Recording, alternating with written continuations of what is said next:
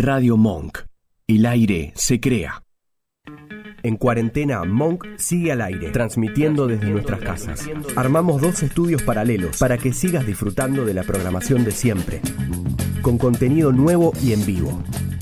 En cuarentena, el aire nos une.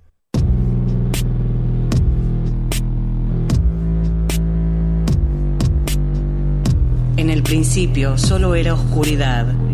Caminábamos vagos y sin consuelo, hasta que las ganas comenzaron a surgir tímidas, entre voces, entre risas, entre roces y deseos, fantasías, derrapes, sarcasmo. Esto es Gánica.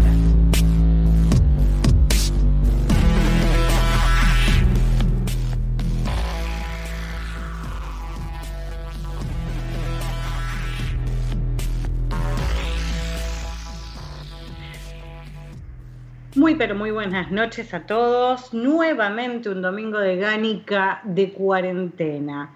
De cuarentena digo porque tal vez próximamente podamos volver a la radio y va a ser un golazo de media cancha. Sí, sí, sí, sí, sí, sí, sí, se está preparando ahí como una cosa, como para tratar de volver con todas las medidas de fuerza, digo, todas las medidas de seguridad. De fuerza decía porque íbamos con chaleco después de tantos meses de encierro. Eh, pero contentos de estar haciendo nuevamente un programa y, y hoy así como con todo el power. ¿Cómo le va, Gisen? Buenas noches, muy Buenas descansada, noches. Gracias al cielo. Un fin de en mi casa que hace rato no tenía. Muy leyendo sobre el tema que nos congrega hoy para la noche. ¿Ustedes todos bien? Sí, sí, sí. ¿Cómo le va, Noni? Bien, muy bien. Acá estamos. Programa número sesenta de esta segunda temporada. ¿Ya es el sesenta? Por lo cual llevamos ciento doce en total. Ah, la miércoles. Estamos así como... Es un montón. Es un montón, como dice Gise. Es un montón. ciento doce. Bueno, ten, tenemos que pensar contenido no sé para cuál. ¿Cuándo vamos a empezar a hacer otra joda nueva, Noni? Bien, no sabemos. Sí. ¿ciento cincuenta? ¿Quiere? ¿O la ciento cincuenta? Sí. Falta, eso es una bocha, pero bueno, algo. ¿Cómo le va Nacho Gagliano? Olis, muy bien. Olis. ¿Cómo están ustedes? Todo bien. ¿Hubo les veo, foto les veo innecesaria estupendo. Esta semana? ¿Cómo, cómo? ¿Hubo foto innecesaria esta semana? Sí, reciente, muy reciente, sí. No, hoy. Tengo, tengo que ver, hoy estuve como deslogueada todo el día. Ay, haces muy bien. Uh-huh, sí, es como que la, la lluvia me trajo introspección. Es muy sano desconectarse de las redes sociales. Está bueno, está bueno. Bueno, y le vamos a contar a la gente que lo tenemos a Beltrán, eh, ahora acá con nosotros, que va a ser nuestro invitado de este programa ciento doce. Beltrán es, según reza su Instagram, gordo marica fluide, y es la mejor presentación del mundo que puede haber tenido, porque es como que agloba todo y no tiene que explicar mucho nada, salvo a los oyentes de Gánica que tienen ganas de saber por dónde pasa todo esto de ser fluide, de ser marica, de ser gordo y además activista, porque es como, sos como muchas cosas, Beltrán. ¿Cómo te va? Hola, bueno, buenas noches. Un saludo grande a toda la gente que escucha Radio Monk, que es una radio que ya he tenido el placer de visitar con los chicos de Puto Paquitorta en su Total, momento. Amigos de la y, casa. Y bueno, también ahora un placer poder por participar de Gánica y hola a toda la gente en la mesa, eh, en la mesa virtual. Bueno, ¿por dónde pasan todas estas cosas? Para mí, eh, el, lo que hoy en día se puede leer en la bio de Instagram, que es medio lo que le pasa a toda la gente que se tomó más de un segundo eh, en escribir la bio de Instagram y no copiar y pegar una frase de Arjona, eh, es que es como un embudo, digamos, y el punto final de... De, de un montón de procesos que justo el otro día que fue el, el Día de la Identidad eh, me di cuenta, ¿no? Que todos posteaban como todo esto, ¿no? El proceso que es llegar a poder enunciarse de una manera y, y tan resumida. Pero bueno, no dice todo de mí. No, igual, igual tu, tu posteo sobre el Día de la Identidad fue maravilloso, o sea, me pareció genial todo lo que pusiste. Eh, creo que Muchas gracias. Deberíamos todo. Yo no lo hice, eh, después me, me arrepentí, pero fue un día complicado de laburo y dije, qué pena, uno tiene que tomarse el momento para hacer estas cosas. Sobre sí, todo o cuando hacerlo estás tan en, cerca. En el ámbito, claro, o hacerlo afuera de las redes, digo, como que a veces... Eh, se, se cristaliza un poco toda la movida política en las redes hoy en día por la cuarentena, pero también hacerlo en casa, tomarse veinte minutos, decir quién soy y cómo es que llego a saber quién soy. Uh-huh. Sobre todo, bueno, yo soy nacida en el setenta y tres, fue un año antes de todo el despelote, pero claro. un año no, digamos que tres años antes, pero me parece como piola de poder empezar a, a decirlo. Eh, una tía mía era, trabajaba con abuelas eh, durante mucho tiempo y, y ver toda la actividad y todo lo que pasaba y cómo eran las entrevistas me parecía algo muy, muy valorable, y como hay que tener muchos huevos para bancarse esas entrevistas en donde la gente llega con sus dudas, y me parece genial que la gente aporte también con su, con su preguntarse, ¿sé o no sé? Sí. Sí, sí. Es así. Bueno, a ver, Beltrán. Beltrán, no sos de acá de Buenos Aires. ¿De no, dónde, no lo soy. ¿De dónde vinimos? ¿Cómo es que caíste acá? Vengo de las inmensidades del litoral, de la ciudad de Paraná, en Entre Ríos. Eh, ¿Cómo es que caí? Bueno, en Capital caí porque vine a estudiar eh, una carrera de administración y gastronomía, y me, me gustó y me quedé. Y bueno, obviamente la... la, la Polis y la Cosmopolis me ayudó a, a procesar mucho de esto que viste el otro día en el posteo de la identidad, y a, a poder también enunciarme y tener menos miedo de enunciarme a mí mismo, por lo menos en mi cabeza, de que soy gay, de que, de que soy marica, y de que eh, eso era parte de mí por mucho tiempo antes de que yo me diera cuenta. Ajá. O sea, ¿vos creés que allá en Entre Ríos no eras tapado, sino que todavía no tenías muy claro qué era lo que pasaba en Paraná, o, o no, sí, claro, no, no te animabas no, no, a decirlo? Sí, yo re, recién a los diecisiete años puedo decir que empecé a sentir algunas cosas, pero no, ni hablar de que eran cosas que estaban muy, muy eh, tapadas para mí mismo, inclusive. Eh, y tampoco puedo decir que, bueno, que... que, que hacía cosas para, para disimularlo mucho, entonces también el bullying me, me caía igual, porque uno uh-huh. puede ser, o sea, uno puede tener eh, una orientación sexual hacia otros varones o lo que sea, pero las maneras y lo, lo marica siempre de alguna forma brota hacia afuera. Claro, yo digo que soy puto, lo dije toda la vida, laburé mucho tiempo en boliches gays, lo cual me, me, me formó más puto todavía, eh, entonces entiendo, porque a veces sí, sí, ten, sí. tengo una cosa, soy, soy muy marica mala por momentos, soy marica mala pero está bien, o sea, marica mala pero buena, o sea, marica mala para los justos. Mala claro. pero adiestrada. Claramente, es, es así. Bueno, sí, sí, sí. ¿Y cuándo crees que nació todo esto de hacer activismo? O sea, porque es esto de, de generar, de decir... No es que me chupa todo un huevo, hablando mal y pronto, de que necesito, eh, o sea, esto me jode, necesito, o esto le jode a un montón de gente y necesito que se visibilice. ¿Cuándo fue que empezaste con todo el activismo? No vamos claro. a nombrar las partes, sino vamos a ir de a poco. No, bueno, sí, obvio, pero desde el todo a la, o sea, la gente que cree en la astrología diría que es porque soy parte de la generación de Saturno en Acuario. Yo Ajá. creo que en realidad eh, fue un proceso de, de, de largo... de larga maduración. Desde muy chico siempre me pasó de que estaba disconforme con cómo estaban las cosas en la sociedad, en la política, aun cuando todavía no podía entender la estructura política. Decía como que mmm, la forma en la que funciona el mundo no me gusta. Entonces de chico participé en el activismo ambientalista, de muy chiquito. Después fui presidente del centro de estudiantes de mis colegios secundarios, y ahí también tuve como un acercamiento muy fuerte a, a la política, más como la conocemos cuando decimos la palabra política. Eh, y después me distancié un poco, y cuando vine a Buenos Aires y salí del closet, enseguida identifiqué todas las cosas que estaban mal y todas las cosas que yo no había tenido que pasar por haber tenido ciertos privilegios, una familia un poco más progre, qué sé yo. Entonces, por esas dos razones dije, bueno, me toca a mí eh, poner lo que haya que poner para hacer el mundo un poquitito mejor para los que la están pasando peor que yo. Sí. Bueno, y bueno, así acá en Buenos Aires quise volver a, o sea, jugué al rugby toda la vida, quise volver a jugar al rugby, me parecía irreconciliable la idea de un pibe que ya había salido del closet y que quería jugar al rugby y que yo no estaba dispuesto a taparme frente a mis compañeros y decir que vivo con un amigo y que el fin de semana fui a un boliche heterosexual o algo así.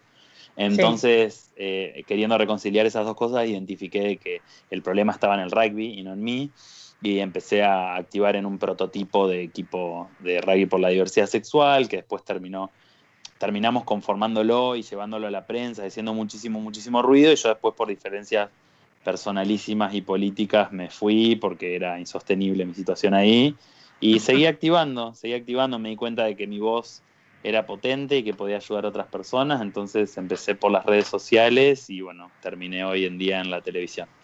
Es, es buenísimo, le contamos a la gente eso, que estás participando de un programa en la televisión abierta que es Altavoz. ¿Salís todos los días o vos tenés participación algunos días? No, es una columna que va eventualmente esporádicamente, o sea, al menos dos veces por semana, eh, pero no hay un día fijo. Y todas mis columnas medio que van orientadas a los activismos que me atraviesan, que es un poco el activismo L G B T, la realidad del activismo en la Argentina, en las noticias, eh, el activismo gordo y, bueno, las nuevas masculinidades, si se le puede poner ese nombre. Uh-huh. O sea, las, ma- las masculinidades deconstruidas. O en vías de, o en vías de en vías de, claro. Todavía no hay sellito de masculinidad deconstruida, así que... Estamos todos bueno, en vías de... Pero estamos así como cruzando los dedos de que ocurra en algún momento. Que es sí. difícil. Yo, por ejemplo, eh, cuento esto porque mi viejo no escucha el programa porque hablamos de sexualidad y mi, mi papá es como un poco... Eh, pacato. Un poco, pa, sí, más que pacato. O sea, tiene setenta y pico de años, entonces todavía hay cosas que le cuestan, aunque él se reconoce... Que, que a, eh, abortero, como dice él, o sea, y, y que es feminista, y yo siempre le, le trato de decir que feminista no, pero que, que sí puede ser aliade, como claro. que generando algo, le contaba, con mucha, a mi vieja, y él escuchó que iba a hacerte una entrevista a vos, y me decía, ¿y qué puede aportar un chico gay a la causa del machismo? Y le dije, y que no entendiste nada, básicamente, porque digo, claro, claro, porque esto... De, Que no, no está, somos la prueba viva de que el machismo excede al maltrato a la mujer eh, y, de que, y de que si no sos eh, macho, el machismo te, te, te cabe también, te, la, te recabe.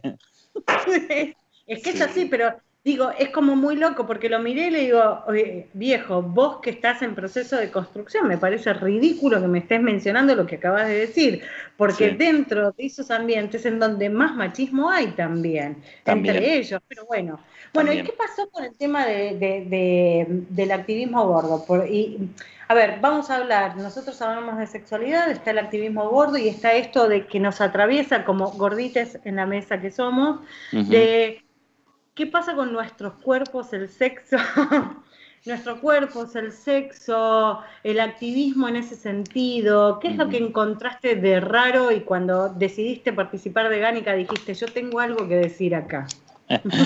eh, qué bueno, qué interesante, porque la verdad que fue, fue un proceso que me, me llevó sin querer, digamos, de una cosa a la otra, y, y es de nuevo este, esta sed por no poder quedarme de brazos cruzados ante ciertas, ciertas injusticias sociales. Yo creo que nadie es eh, el Superman o la Mujer Maravilla del activismo como para poder eh, adherirse a todas las causas, pero eh, había ciertas causas que me parecían... Eh, que, que me, me tocaba hacer algo, y una de ellas fue el activismo gordo cuando empecé a modelar, eh, acá ya sé que estamos hablando a calzón quitado. Totalmente. Eh, digo, el mundo gay eh, me recibió de alguna forma con eh, un montón de apreciación por mi activismo y un montón de apreciación por mi carácter de jugador de rugby y gay. Uh-huh. Entonces, eres como... un oso. Exacto, lo soy, lo soy también, pero digo como...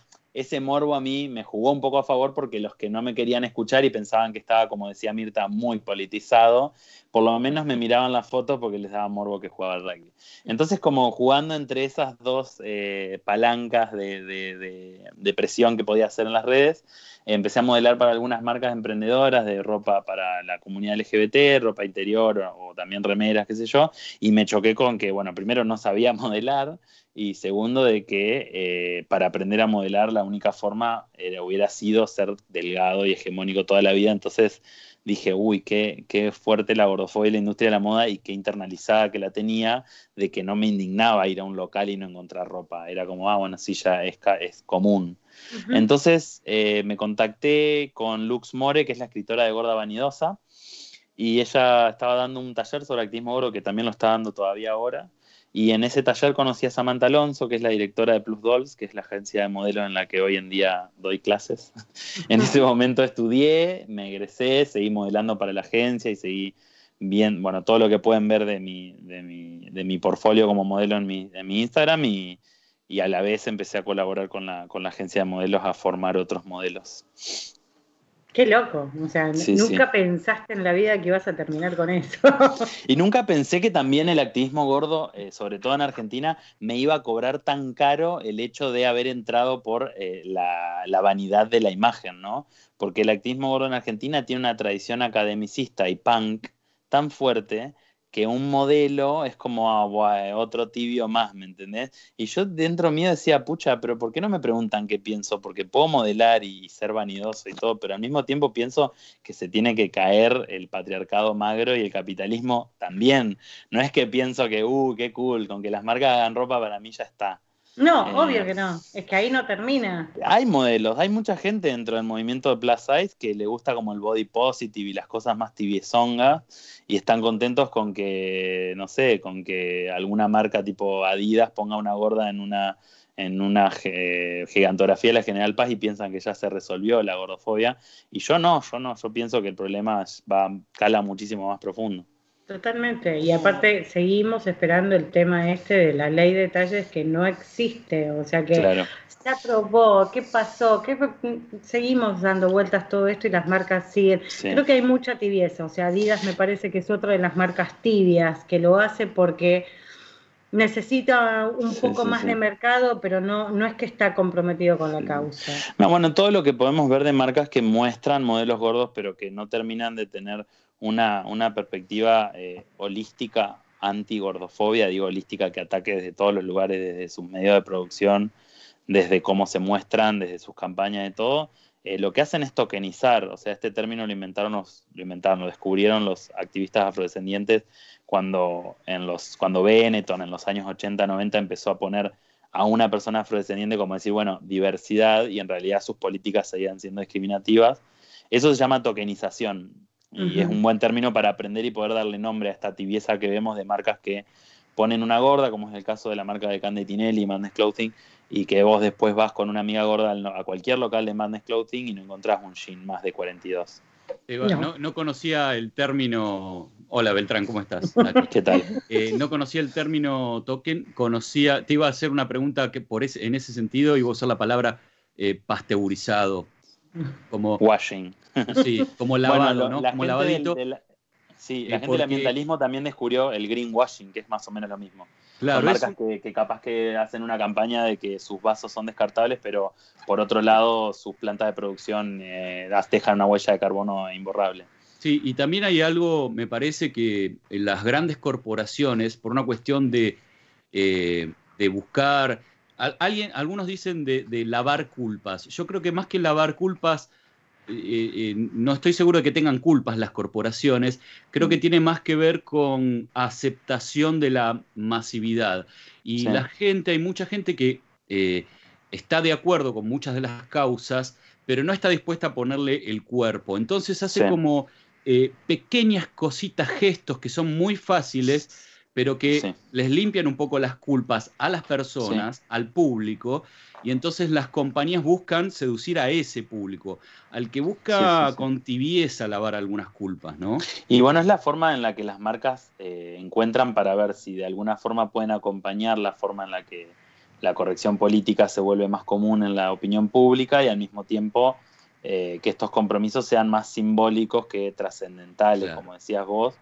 Y son todos lavados de imagen, o sea, la imagen de la marca, y lo vemos todos los veintiocho de junio cuando la mitad de las marcas, eh, sobre todo anglosajonas, se pintan de arcoíris por el Día del Orgullo, y después uno, viste, escarba un poquitito más arriba, más abajo de la superficie y encuentra de que el ochenta por ciento de los empleados no son trans, eh, de que no son personas L G B T y que las personas L G B T sienten de que si algún día tienen algún altercado discriminativo dentro de la empresa, la empresa no los va a proteger debidamente. Uh-huh. Digamos, todo ese tipo de cosas son realmente las políticas con las que se podría medir el verdadero compromiso de una marca, o donar más que el veintiocho de junio y pintarse arcoíris, durante, donar durante todo el año hacia Tal. causas eh, como las personas trans, etcétera. Y Beltrán, cuando vos empezaste a, a militar, eh, eh, eh, digamos, en contra de, del, del odio gordo, digamos, ¿cuál era el panorama o la situación, eh,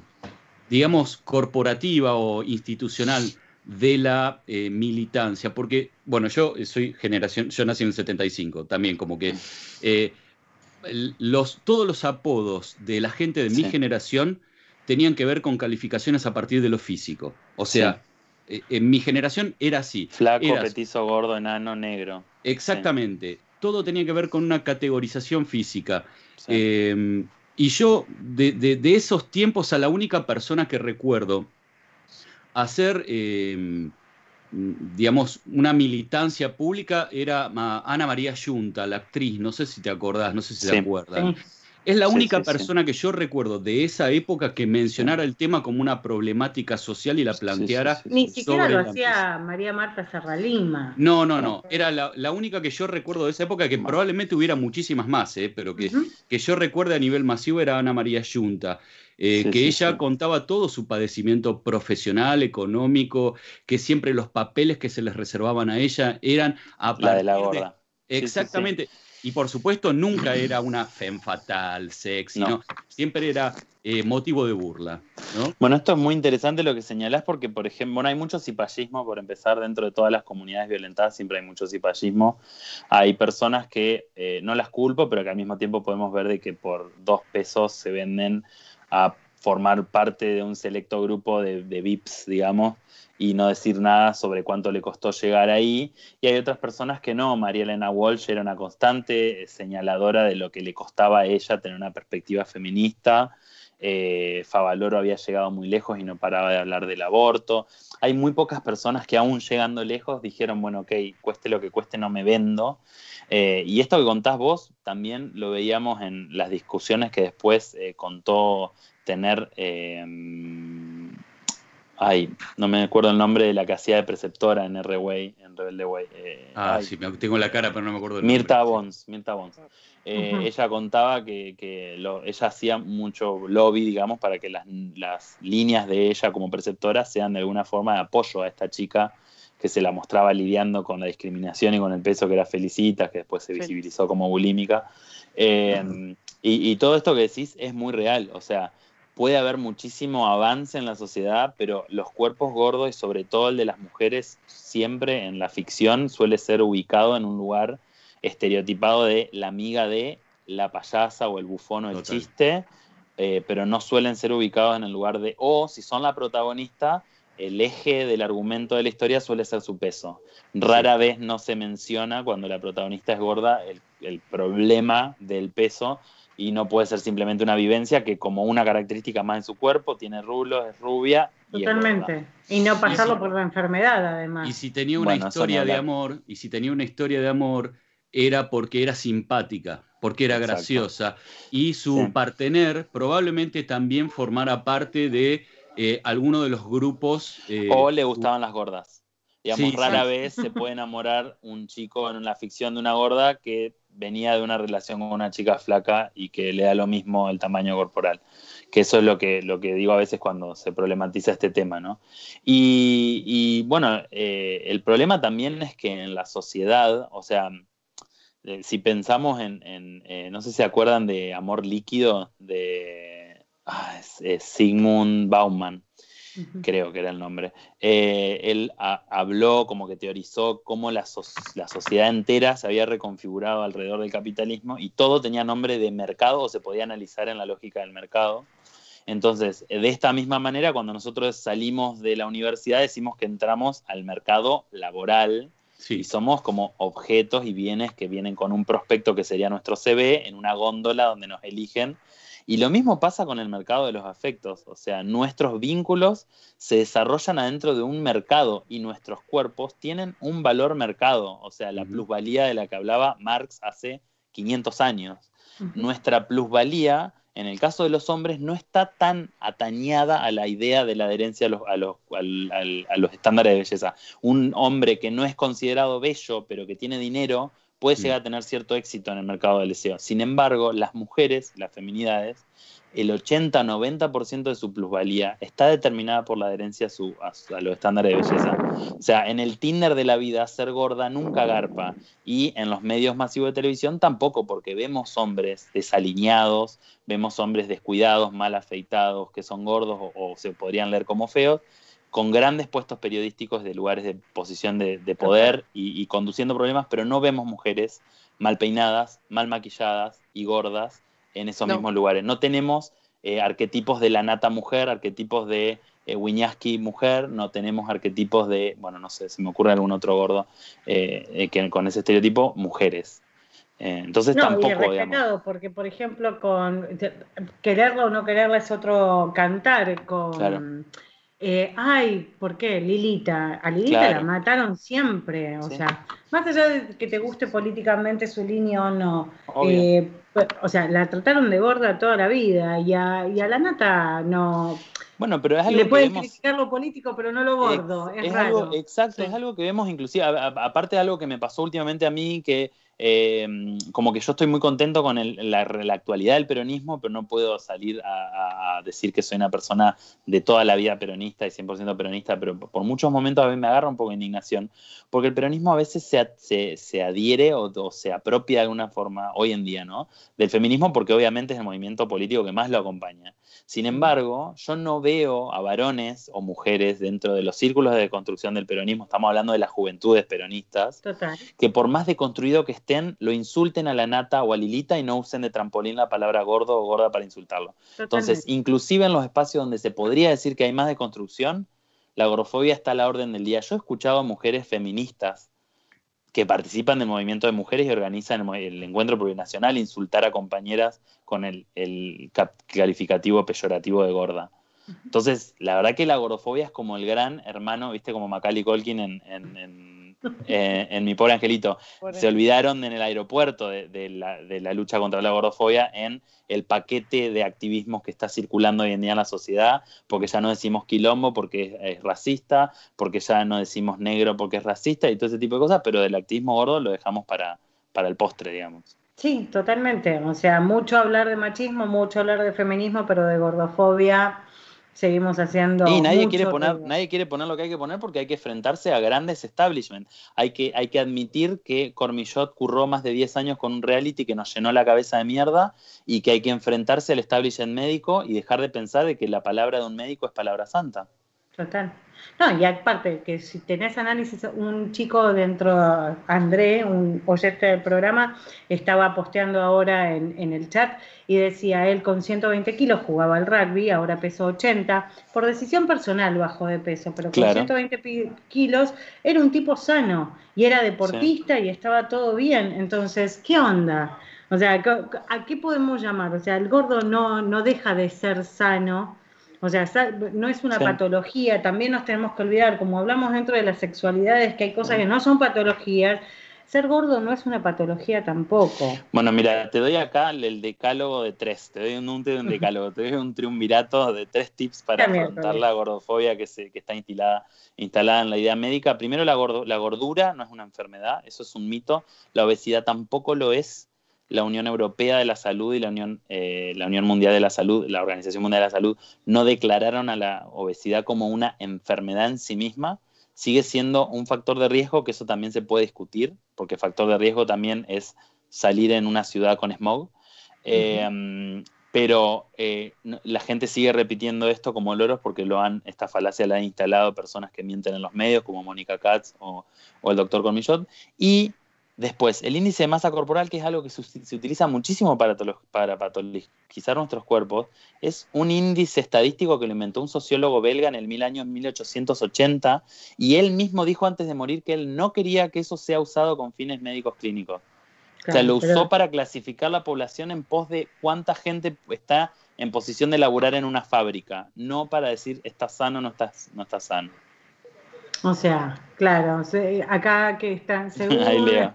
Claro. Según el I M C todos tendríamos que acá, para someternos al peso que nos, nos pretende el I M C, que también está pensado para cuerpos europeos y no cuerpos latinoamericanos, eh, nosotros nos tendríamos que someter a dietas prohibitivas que nos generarían grandes problemas en la salud mental y también en la salud a largo plazo. Las personas dietantes crónicas, que estamos todo el tiempo queriendo bajar de peso y subimos y rebotamos, terminamos teniendo una liberación tan fuerte en las glándulas suprarrenales que de grandes podríamos tener, aún siendo flacos, grandes problemas cardiológicos por haber subido y bajado de peso todo el tiempo, que si nos hubiéramos mantenido sin sedentarismo y con una dieta equilibrada, con esos quince, diez kilos de más toda la vida. Cosas que pasan. Vamos a hacer un alto en todo esto. Alto. No, primero, primero vamos a dejarlo hablar a Sander porque está así como desesperado. Y lo veo, lo veo así, buscando un lugar aparte. Está moviéndose. Claro, camina, sí, sí. va, viene, no puede con su Li- alma. Lidiando con no... el crío ahí. Exactamente. Primero, buenas noches a todos. Perdón por, la, por entrar tarde. Segundo, estoy cocinando y pateándole la pelota al enano, entonces sí, por eso si me ven. Eh, los movimientos rápidos es perseguir una pelota y evitar que el enano se caiga arriba de un balde de agua que dejé, porque dejé la limpieza por la mitad. Eh, y lo que quería acotar en cuanto al I M C es que mirá cuán importante será que hoy eh, el, el país, la O M S ya lo viene haciendo hace rato, pero el país eh, se unió al grupo de países, digamos, que toman ese dato como para definir si sos persona de riesgo o no. Y eso te evita ir a trabajar o te, le dice a tu empleador, no, esta persona no debe ir a trabajar, debe quedarse en su casa y hacer licencia. Sí, sí, eh, sí. Efectivamente ahora los gordos somos pacientes de riesgo en cuanto a, somos pacientes de riesgo en cuanto a... a y, y eso de ser pacientes de riesgo en realidad es una consecuencia de la gordofobia, que esto lo, lo ahonda mucho una, una escritora eh, and, eh, americana que, se, que escribió un libro, ay, no me acuerdo su nombre, Paula algo, Eh, que, se, que se escribió El mito de la obesidad y que cuenta que justamente las personas gordas entramos dentro de estos altos índices de personas que acceden a la guardia médica, eh, que somos población de riesgo, en realidad porque nos terminamos cansando de que cada vez que íbamos al otorrino con un dolor en, la, en el oído o un golpe en el codo, en vez de hacernos una radiografía o una exploración en el, en el oído como debería ser, te hacen pasar primero por la balanza. Entonces esa expulsión de la salud primaria hace que eh, directamente decidamos dejar de ir y obviamente ya nos agarre el problema con el diario del lunes y terminemos yendo a la guardia con un paro cardíaco. Pero no es por siempre por nuestra gordura o el volumen de eh, grasa en nuestra sangre o lo que sea, porque la gente flaca también se infarta y la gente flaca también tiene problemas en las articulaciones. Totalmente. Pero bueno, vamos a hacer Ahora, un alto acá. Alto eh, acá. Va, vamos a hacer un alto acá, como para que podamos tomar un traguito de algo, podamos descansar un poco, un tema de tres minutos y cuando volvemos vamos a hablar de qué pasa con los gordos y el sexo, porque creo que tiene mucho, pero mucho para decirnos Beltrán y está muy interesante todo esto. Y ahora te voy a ir haciendo capturas de las cosas que va diciendo la gente para que la veas también. Me Así encanta. Que un tema y volvemos. Las primeras ganas son las que cuentan. Bueno, bueno, bueno, ahí estoy, ahí me enchufé. Eh, es maravilloso, es maravilloso todo lo que estamos hablando y los gordos en el sexo creo que tenemos como todo un tema eh, que me parece que tenemos que hablar porque ser rellenito no está bien visto. O sea, hay tanta imposición del, desde lo social, de que los flacos son los que pueden, lo, los que pueden ganar, y de las flacas pueden ganar, y dentro del ambiente del B D S M que no, nos afecta directamente, todas las imágenes que podés levantar o los videos que podés levantar tienen que ver con cuerpos que no son reales, claramente, y, y nos rompe bastante los huevos. O sea, es muy difícil ver un gordito. Y he llegado a escuchar a gente que tenía shibari, hecho un shibari y decís, ay, eso es un matambre. ¿Por qué? Sí. ¿Por qué? Pero bueno, contanos vos, Beltrán, ¿cómo ves el tema del sexo y ser gordo? ¿Cómo, cómo nos afecta? Bueno, nos afecta en realidad, eh, acá si no me vean la imagen es porque estoy buscando también el machete que me hice porque son varios puntos clave. Búsquete. Pero bueno, es como hablábamos hoy temprano, y repito un poco, la idea de que se nos enseñan que ciertos estándares de belleza, sobre todo la generación que ya creció con televisión o los nativos digitales, se nos enseñan de que ciertos estándares de belleza son ineludibles y que Eh, van a dictar el gusto estandarizado de mucha gente, y esas estrellas que vemos en Hollywood son el modelo a seguir para las personas que somos, o sea, para las personas, la forma en la que vamos a tratar de modelar nuestro cuerpo, y las personas que deseamos, o sea, aquellos objetos de deseo a lo que vamos a apuntar a la hora de sentirnos erotizados, a la hora de sentir que queremos construir la vida al lado de una persona. Y que las personas que de alguna forma el deseo, porque por algún lado sale el deseo siempre, eh, que el deseo les dicta algo distinto, sufren o eh, esta incongruencia, o sufren la vergüenza de no querer asumir que su deseo no va en la línea de eh, Hollywood y de esos modos de representación que, bueno, según Lux Moreno, junto a la, a la industria de la, de la moda y la industria de la medicina, son como una especie de sistema tripartito que, que oprime a los cuerpos gordos. Sí. Y bueno, la circulación de los cuerpos gordos en el, en el mercado del deseo es, en, o sea, no se los ve ni, ni como objetos de deseo ni como sujetos de deseo. Eh, y este sistema que, que regula nuestra sociabilidad y las estructuras políticas que llamamos patriarcado para que funcione, precisa de ciertas instalaciones culturales. O sea, para que el patriarcado funcione, tiene el machismo y todas las estructuras jerárquicas de, de, de, de inequidad de género, pero para que se mantenga a lo largo de la sociedad necesita convencer culturalmente a la sociedad de que es así, de que así tiene que seguir siendo. Entonces, la pata cultural de un, de un sistema como este eh, regula también nuestros vínculos de una forma obviamente muy injusta y desigual, y que y de que algunas instalaciones culturales que ha tenido a lo largo de la historia del patriarcado han evolucionado. O sea, lo que nosotros antes veíamos como, no sé, la economía feudal evolucionó, evolucionó en la revolución industrial a lo que conocemos como el capitalismo. Entonces, bueno, en el caso de la moral católica evolucionó en la moral victoriana, que no es tan católica. Eh, y hay como toda una esfera de estructuras jerárquicas que tienen que ver con la idea de que hay cuerpos que importan y cuerpos que no importan. O sea, así como hay inequidades de género, hay inequidades de tamaños de cuerpo donde el cuerpo gordo importa menos y tiene que importar menos. Entonces el gordo existe en tanto figurita de la enciclopedia de medicina para decir esto no, eh, pero al mismo tiempo no existe en ningún lado. Se lo intenta invisibilizar, como dijimos hoy, de la ficción, de Hollywood, y obviamente de las construcciones culturales del deseo, y eso es por eso lo que vos decías, ¿no? De que si buscas representaciones de B D S M no vas a ver cuerpos no, gordos, a menos, a menos que esté hablándose de una parafilia de cuerpos gordos. Total. O sea, que estemos hablando de un fetiche por ese tipo de cuerpos. Diga, claro. Diga Sander. Yo iba a hacer una aclaración, que justo nombraste el shibari, y lo voy a hacer en dos partes. Primero, Eh, cuando yo empecé a practicar shibari, lo empecé a hacer con un Saku, que eh, siempre se consideró no, no gorda, pero sí curvy. Claro. Y nos dimos cuenta de que el nudo básico, que son dos vueltas y se cierra y demás, cuando generábamos un poco de tensión sobre ese nudo, se marcaba y la lastimaba. Entonces, por lógica, decidimos en vez de darle dos vueltas, darle tres vueltas, cuatro vueltas, algo que claro. No siempre pasa con los atadores, y se genera eso que decía Misty, de queda atada como un matambre. Es uh-huh. algo que pasa, incluso le pasa a atadores reconocidos. Y por otra parte, soy muy malo para los nombres, lógicamente no lo, no lo recuerdo, pero debe haber fácil eh, diez, quince, veinte libros de atadores reconocidos que hacen shibari, y sacaron sus libros, hicieron fotos y demás, pero hay uno solo, uno solo, que es shibari para todos los cuerpos. Y en la tapa hay una chica eh, con algunos kilos de más, muy bien atada y que no claro. parece matambre. Vos o sea, fijate, números. Diez, vos fijate eh, lo diez, loco.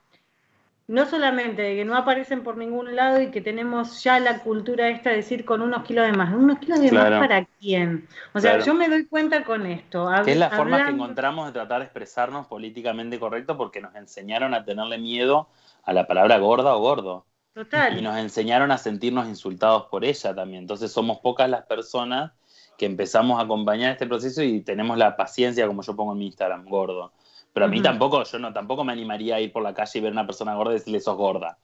Porque yo, para no. mí no es una injuria, pero no quiero lastimar la, la sensibilidad. Totalmente, de porque persona. Es una injuria, porque se dictaminó como injuria para, para el mundo, entonces no lo podemos decir.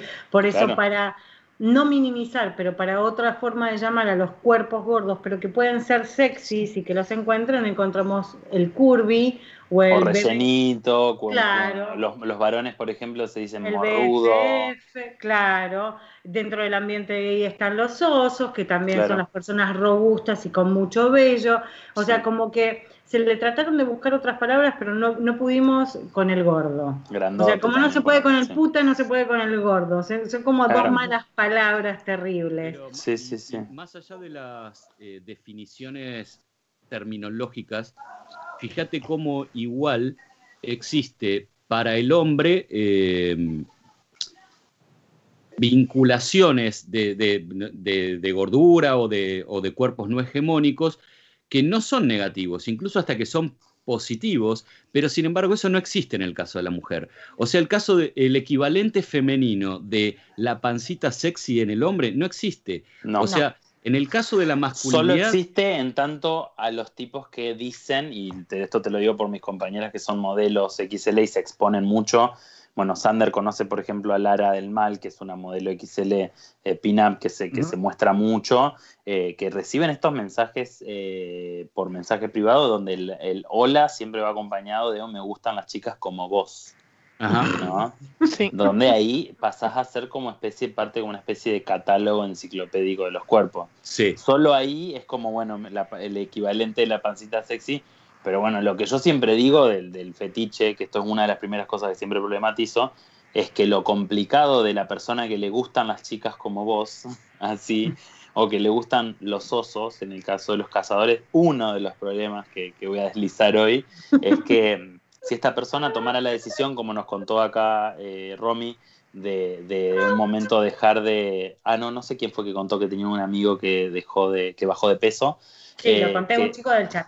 Ah, bueno, que, que, que si cualquiera de nosotros pudiera hacerlo, porque si toda la vida te dicen que tenés que ser flaco y algún día decís, bueno, ya está, me cansé, accedo, yo no te puedo culpar lo que le pasó a Adele, ¿no? Que todo el mundo pasó a decirle, ah, bueno, tan gorda era y ahora quiere ser flaca. Bueno, que haga lo que quiera cada uno con su cuerpo. Si yo quisiera bajar de peso, toda esta gente que yo digo, ah, bueno, me siento querido por el mundo porque hay gente que le gustan los chicos como yo. Mm. Si yo formara pareja con uno de estos chicos y bajo de peso, dejaría de ser atractivo para él. Eso es lo más problemático del fetiche gordo. Bueno, viste que también existe, Beltrán, eh, una cierta acusación para aquel que baja mucho de peso y que se le cambia, que, que ponele, supuestamente se convierte en alguien malhumorado, como gordo el gordo, la gorda, mala adelgazada. Es increíble sí. que exista ese concepto. Sí, pero, sí, sí. Pero bueno, pero es, es como lo que hablábamos hoy de los que los cipayos, la persona gorda que baja de peso y de repente empieza a recibir este aluvión. Le pasa mucho a Lux Moreno, la escritora de Gorda Vanidosa, que por unos problemas gástricos se tuvo que operar el estómago y hoy en día es flaca y es una activista gorda muy reconocida y hace muy visible en sus redes, en sus redes si quieren síganla, arroba Reina Miel, eh, hace muy visible en sus redes el aluvión de elogios y de valoraciones positivas que le dan por su cuerpo flaco ahora, claro. Y dice, claro, no, no wonder, digamos, no, no, es, no es tan misterioso porque la gente que baja de peso de repente se vuelve un ser eh, engreído y amargo, porque de repente recibe todo este amor del mundo y odia eso que era antes, entonces cuando ve a un gordo, en realidad no está viendo a otra, una otredad, está viendo su pasado. Entiendo perfectamente, sí. Que es terrible, o sea, yo eh, me reconozco rellenita desde que chiquita, y he tenido momentos en donde he bajado de peso y he estado bien con... O sea, no me he sentido de ninguna manera y he bajado de peso porque pintó un cambio de alimentación. Claro. Y después he rebotado por problemas de salud y todo. Y hoy por hoy, o sea, llevo ya unos cuantos años conviviendo con unos... Uno, unos kilos que, que se, se, se quedaron con tu peso conmigo, actual. Con tu peso, con mi actual. peso actual. Unos, que, unos quisos, que, kilos que vinieron para quedarse.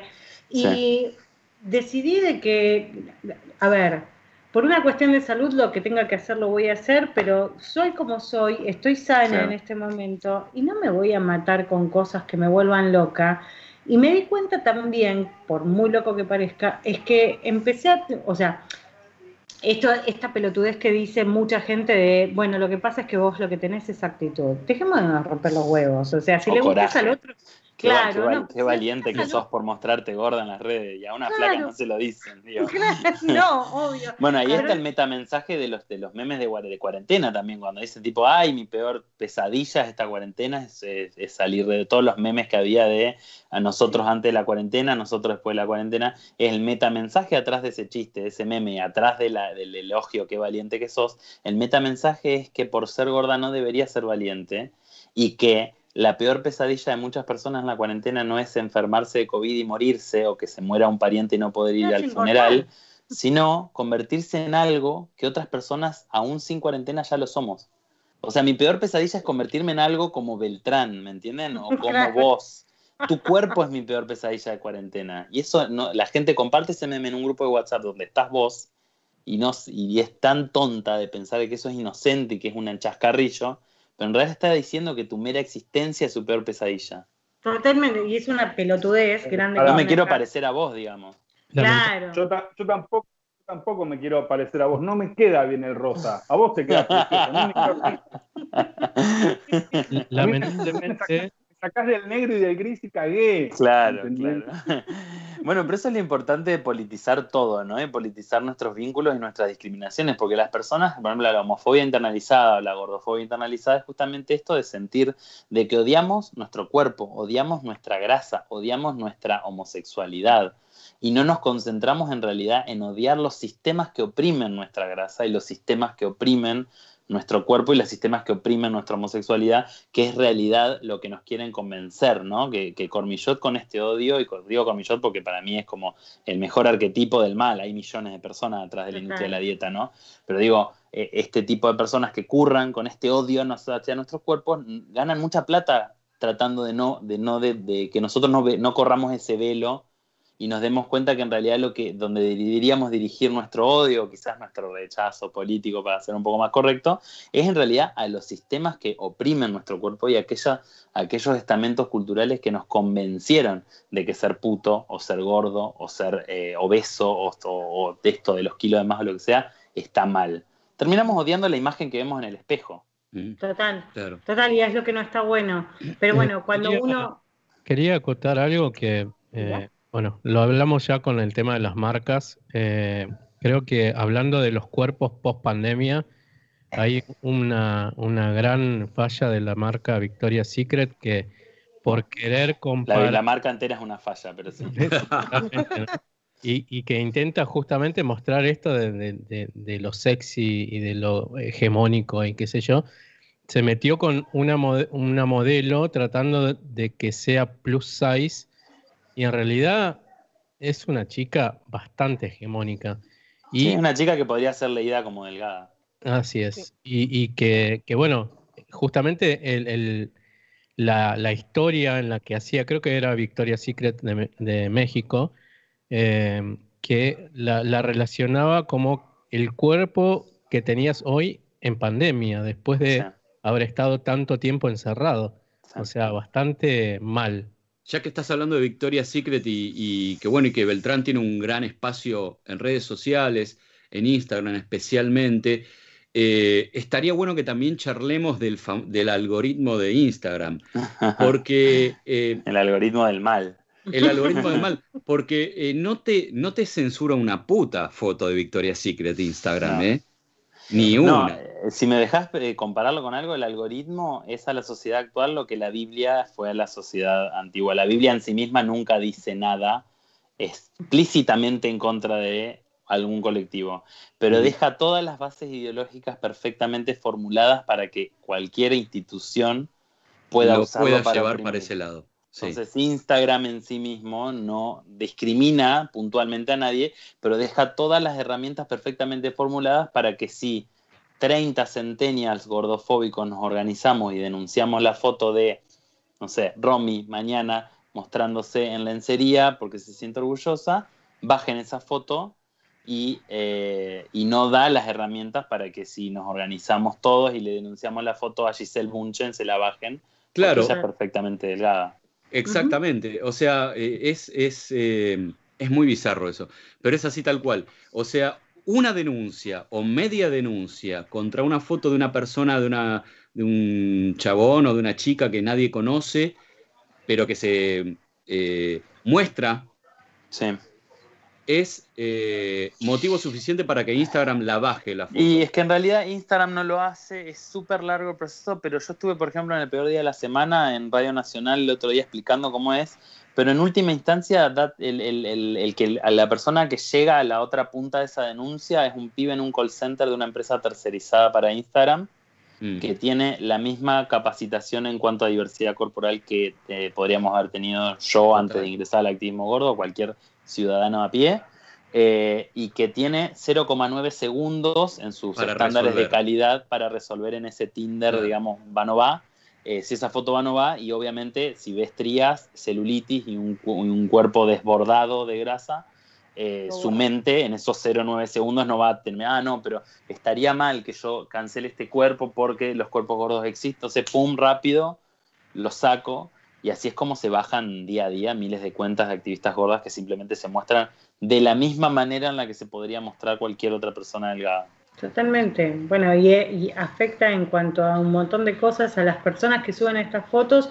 Yo sigo varias cuentas, varias chicas que están en plus size que me parecen divinas en todo lo que hacen y, y se viven quejando de esto y decís, sí, por tres pelotudos, hablemos las cosas como son, por tres, sí, pelotudos que no les gustó tu foto, eh, tenés, se, se da de baja y me parece ridículo. Y sí, con el sexo me pasa lo mismo, eh, digo, como para volver un poco a esto, eh, sí. A un tipo no le gusto porque tengo un par de rollitos y es eh, soy cancelación absoluta. Y por ahí puedo tener una cabeza maravillosa, ser una tipa súper divertida y los kilos no hacen a, a lo que a la persona que soy, pero nada, la industria lo hace verme también, de una manera. Digo, o no, digo, como ¿por qué las placas tienen el, la, el monopolio por sobre el derecho de ser una, una persona malarriada? Uh-huh. Digamos, las personas gordas no tendríamos que compensar nuestra gordoridad, nuestra gordura con nada. Claro, eh, no ten, con no tendríamos que, que ni claro, con... ser simpáticas o lo que sea. Pero bueno, esto que me decís vos es, es, una, es una gran cosa que yo últimamente estoy sentándome a ver cómo lo craneo para, para poder volcarlo políticamente. Porque en la era de la segunda revolución sexual que estamos viviendo en este momento, ¿quién se anima a pararse a decir... pero no está todo bien por el simplemente el hecho de que te cabe sexualmente?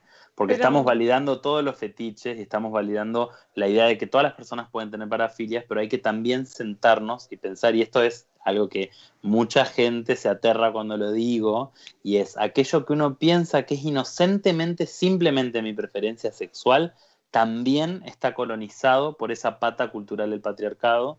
También tenemos colonizadas las preferencias sexuales, inclusive aquellas personas que no tienen preferencias sexuales convencionales. Aquellas personas que les gustan las personas gordas tienen que también pasar por el proceso de entender de que eso que es simplemente una preferencia puede estar invadido y colonizado por estructuras patriarcales, y ni hablar las personas que les gustan las personas delgadas. Es como, anímate a, anim- a enamorarte de una gorda. Pasá por el proceso del experimento mental nada más. No te digo que vayas y entables un vínculo. Pensá qué pasaría así. Y ahí te vas a dar cuenta de qué, aje, cuán ajeno es lo que vos en realidad identificás como tu deseo subjetivo. Total, total. Es, es, es tan interesante todo esto. Vamos a hacer un corte y a la vuelta... Sí, sí, ahí, ahí Noni está pidiendo. Sincronizada. Claro, qué re... Qué re... Que respire el pibe, falta que me ponga. Dejalo respirar al pibe, no, que tome un vaso de agua, te lo pido por favor. Pero está tan interesante esto. No, es que, en serio, creo que nosotros tenemos este formato de bloques eternos.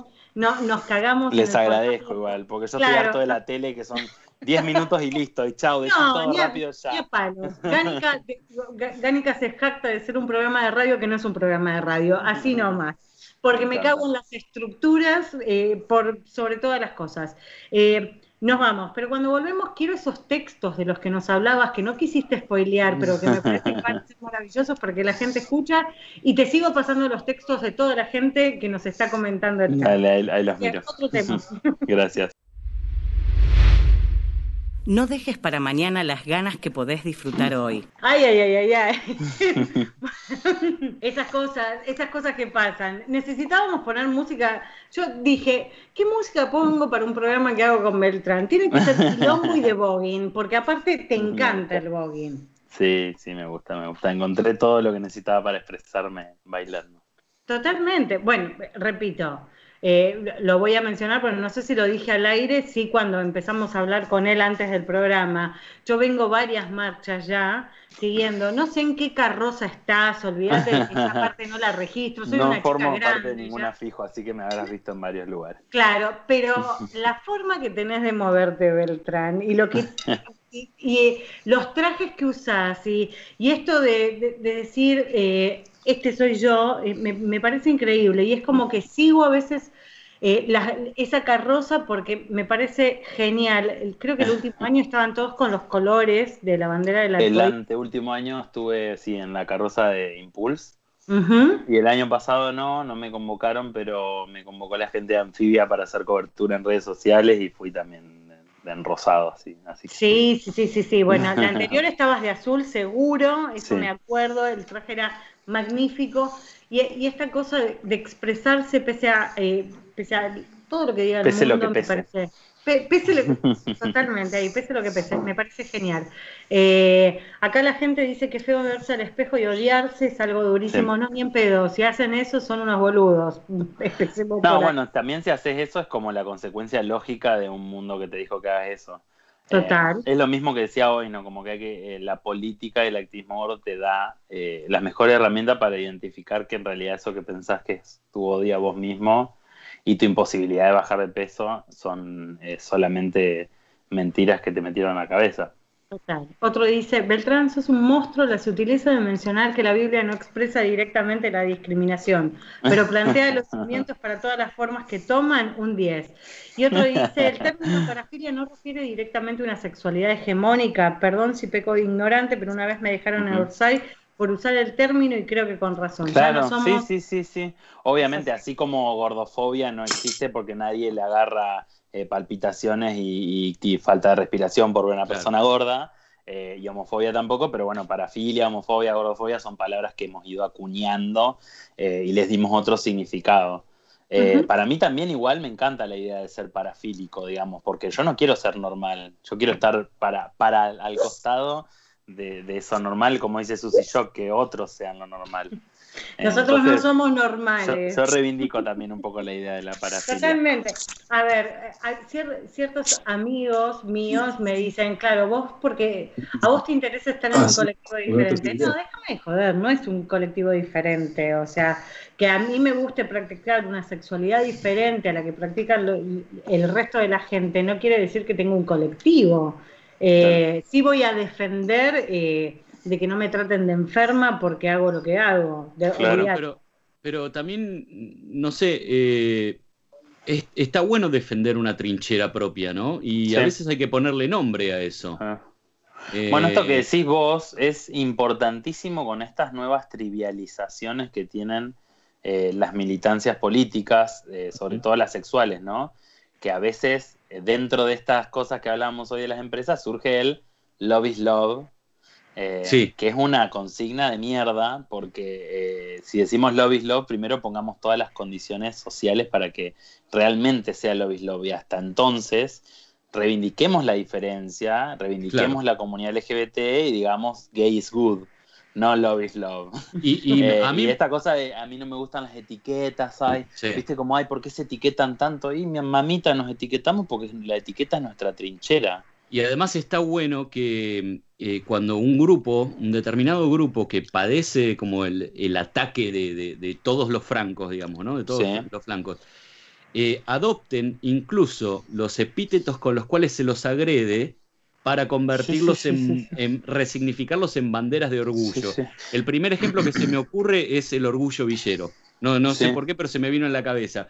Eh, digo que fue el epíteto con el cual históricamente se acusó a la, a la gente de las clases sociales bajas ¿Y qué hicieron los villeros? Lo tomaron como bandera de, de orgullo, sí. Y ellos se identifican orgullosamente villeros. Gran, gran tradición política que nos dejó Deleuze y, y Foucault, dos también grandes practicantes del B D S M y fundadores de la teoría queer.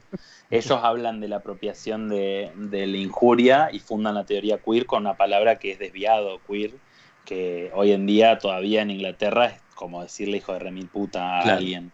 Eh, entonces...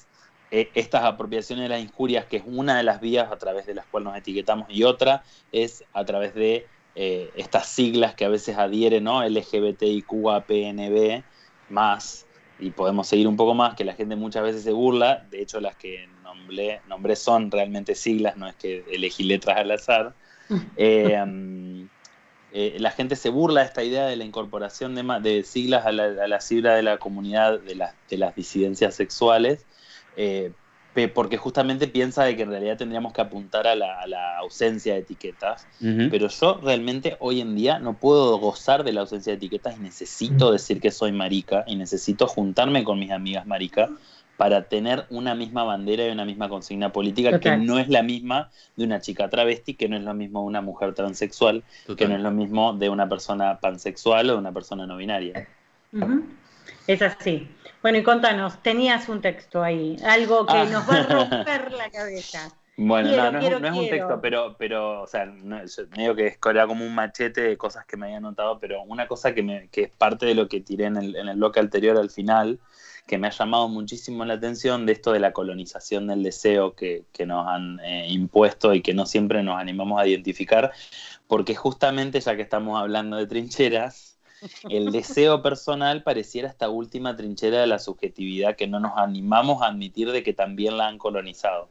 Es como que era la caja fuerte en esa mansión en la que si te entran a robar te pueden sacar todo, pero pensabas que eso era inviolable. Entonces decirle a una persona, no mi ciela, ahí también tenés patriarcado, eh, le genera muchísimo terror a la gente, porque es pensar de que nada de nuestro ser está libre de haber sido amoldado a este, a este sistema tan opresor como el patriarcado. Y lamentablemente no. Lamentablemente el deseo también lo tenemos colonizado, y lo tenemos colonizado de formas muy enfermizas, que no es lo mismo que formas muy enfermas.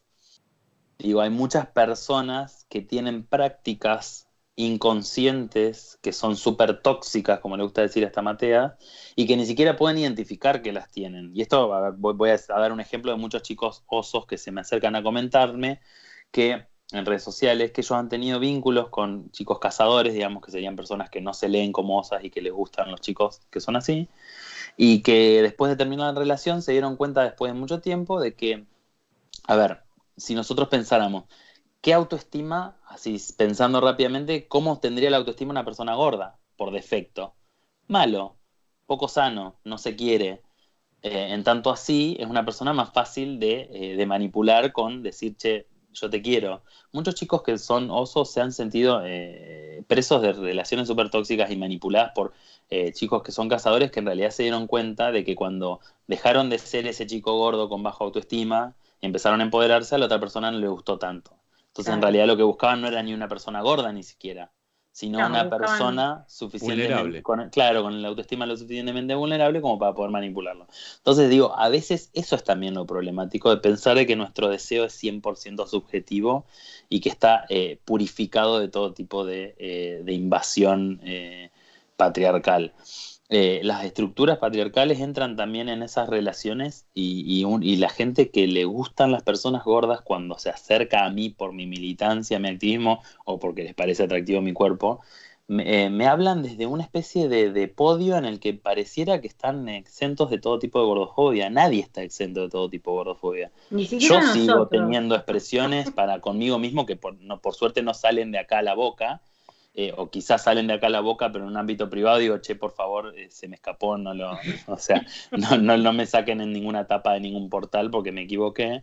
Eh, nadie está exento de gordofobia, ni siquiera las personas que, que llevan adelante el activismo gordo. Entonces, viste que hay gente que yo le digo, pongo a veces picanteando en redes, che, nadie está exento de gordofobia, y me hablan tres, cuatro, cinco cazadores que me dicen, no, yo estoy exento de gordofobia porque a mí me encantan los chicos gordos. ¿Perdón? ¿Y qué pensás de una persona que no te atrae como una mujer, por ejemplo, gorda? ¿Y qué pensás de la salud de un gordo por defecto? Porque parte de la gordofobia es pensar de que gordo es sinónimo de enfermo. Eh, no es solamente que te guste a alguien con esa corporalidad. Entonces yo creo que hay que picantearla por ese lado, hay que tratar de instalar la idea de que nuestro deseo está, está colonizado, pero no para sentirnos, eh, viste, como esta cosa que dicen los varones ahora, ay, el feminismo nos acusa de a todos por ser varones, por defecto somos abusadores. No, pero está bueno que por el simplemente el hecho de ser varón empieces a cuestionarte, ¿soy abusador?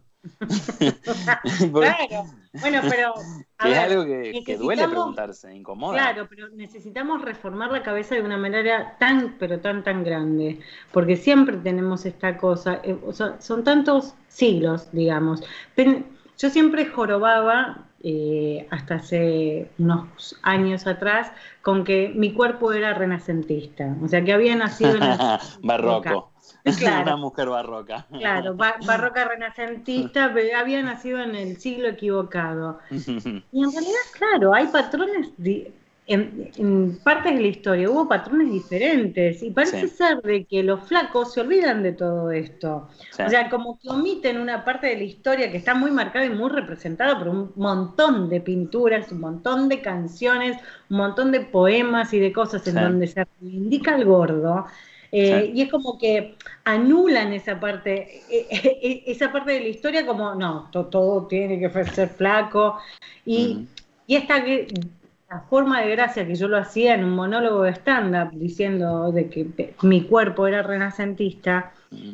era una, fue una manera también de aceptarme, fue una manera sí. de verme y de decir, puta, no estoy, no estoy tan lejos de un estereotipo que estuvo buenísimo en otro momento. Claro. Y, y que ahora, nada, me lo tratan de vender como estándar de salud, me lo tratan de vender como estándar de belleza, sí, sí. me lo tratan de meter, o sea, no hay porno donde veas gordos, y si los buscas no. tenés que buscar el B F F, los claro. curvis.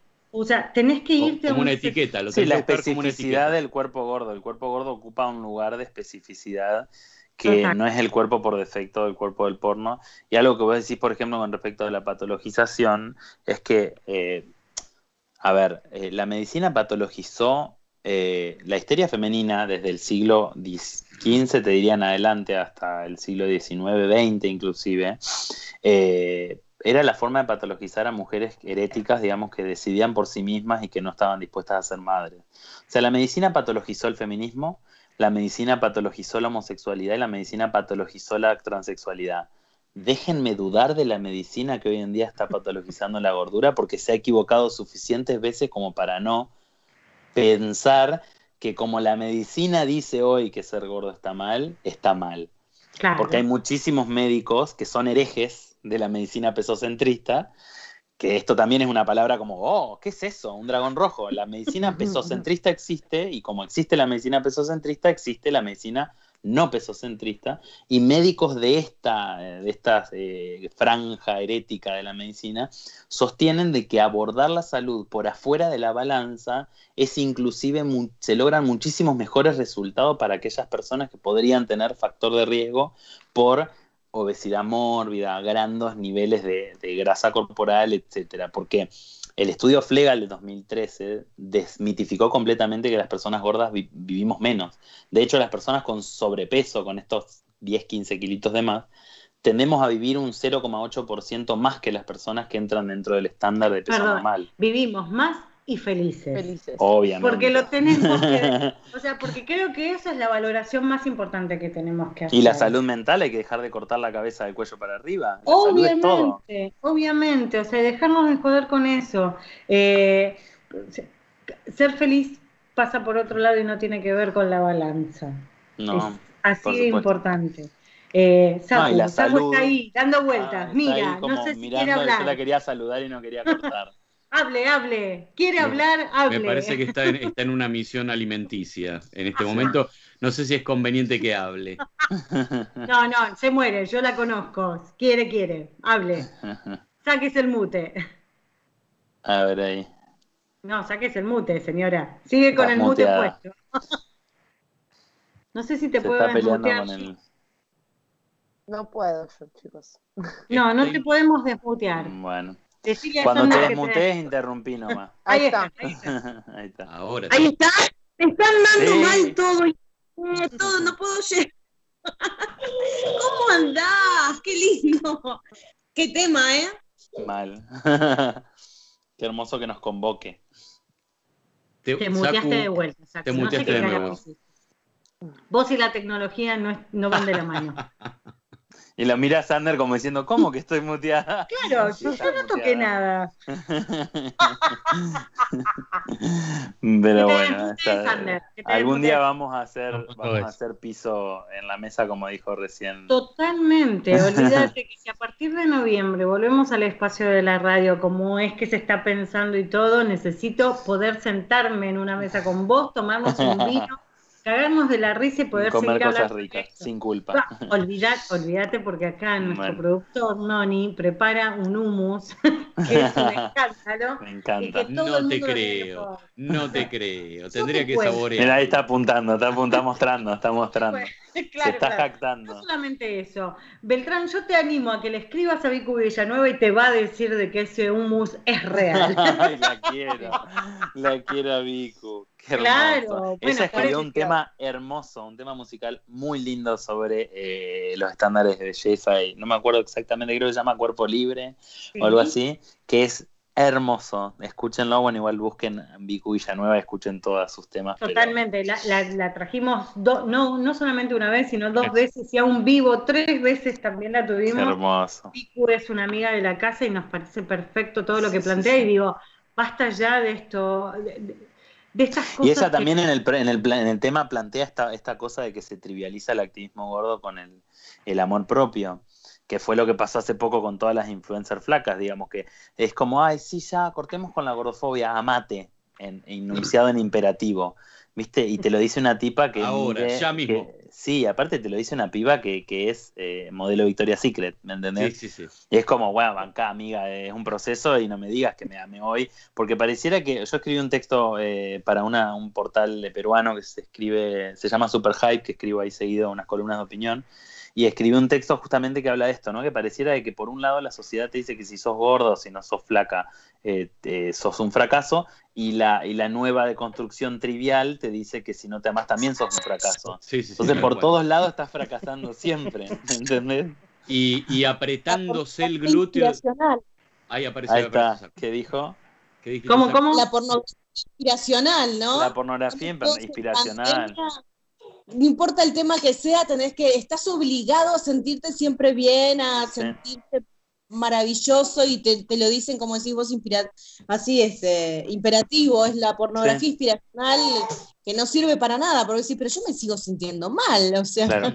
O te podés amar un montón a vos mismo, pero yo salgo a la calle con las uñas pintadas y todavía me pasa que los taxistas me gritan puto de mierda, por la calle se toman el trabajo de frenar y, ve, y, y avanzar justo en el momento que saben que les puedo devolver el insulto o tirarles algo. Me uh-huh. sigue pasando cuando voy al programa porque voy vestido súper marica.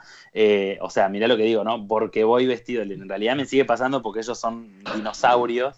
Eh, pero me sigue pasando. O sea, y, y yo me puedo amar un montón, pero esa gordofobia ahí afuera sigue estando. Me puedo amar un montón, pero voy al otorrino con otitis y me hace pasar por la balanza antes de explorarme el oído. Claro, digamos, como el si amor el propio no te salva de la gordofobia. No, obviamente que no. Eh, y para, hecho, ser madre, para ser madre te dicen, no, pero vos antes de quedar embarazada tenés, tenés que, bajar. que bajar de kilo. Sí, sí, sí. No vas a poder, viste, ya te lo meten, no vas a poder así, ¿eh? Te vas sí. a morir. Sami Alonso el otro día hizo un posteo, porque ella es madre y fue madre siendo gorda, y hizo un posteo hermoso sobre su experiencia en cuanto a afrontar estos discursos. Y cuando estaba embarazada y tenía todos los síntomas de estar embarazada, no, te vamos a mandar un endocrinólogo porque esto no puede ser, no podés estar embarazada, debes tener algún desorden hormonal. Y estaba embarazada. Claro, bueno, sí. pero ves, esas son boludeces. Ayudó mucho para, para ayudarme a transitar eh, el proceso de aceptarme para quedar embarazada. Así que yo la, en eso la, la quiero un montón porque me ayuda un montón. Bueno, pero digo, y los desastres que puede hacer un médico pensando de que te puede salvar la vida con otras cosas. Sí. Yo, por ejemplo, rellenita, siempre, sin ningún tipo de conflicto con el cuerpo que tenía, hice un tratamiento porque una endocrinóloga se le cantó decidir tom- que yo tomara una medicación que me alterara todo mi ritmo, que, que fue compulsivo en un montón de... de, de, de, de, de cosas, no, no fue sí. solamente con la comida y decir, ella quería que yo tuviera la capacidad de ser madre, y nunca me sí. preguntó si yo quería.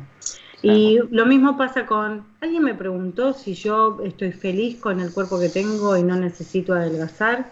Eh, ¿Alguien cree que yo tengo algún factor de riesgo si los análisis me dan, me dan bien, pero tengo quince, veinte kilos de más? Y también tenemos que tener el derecho a que nuestra salud no sea opinión, tema de opinión pública, porque Total. Yo no voy preguntándole que cómo está de salud a una persona delgada por la calle.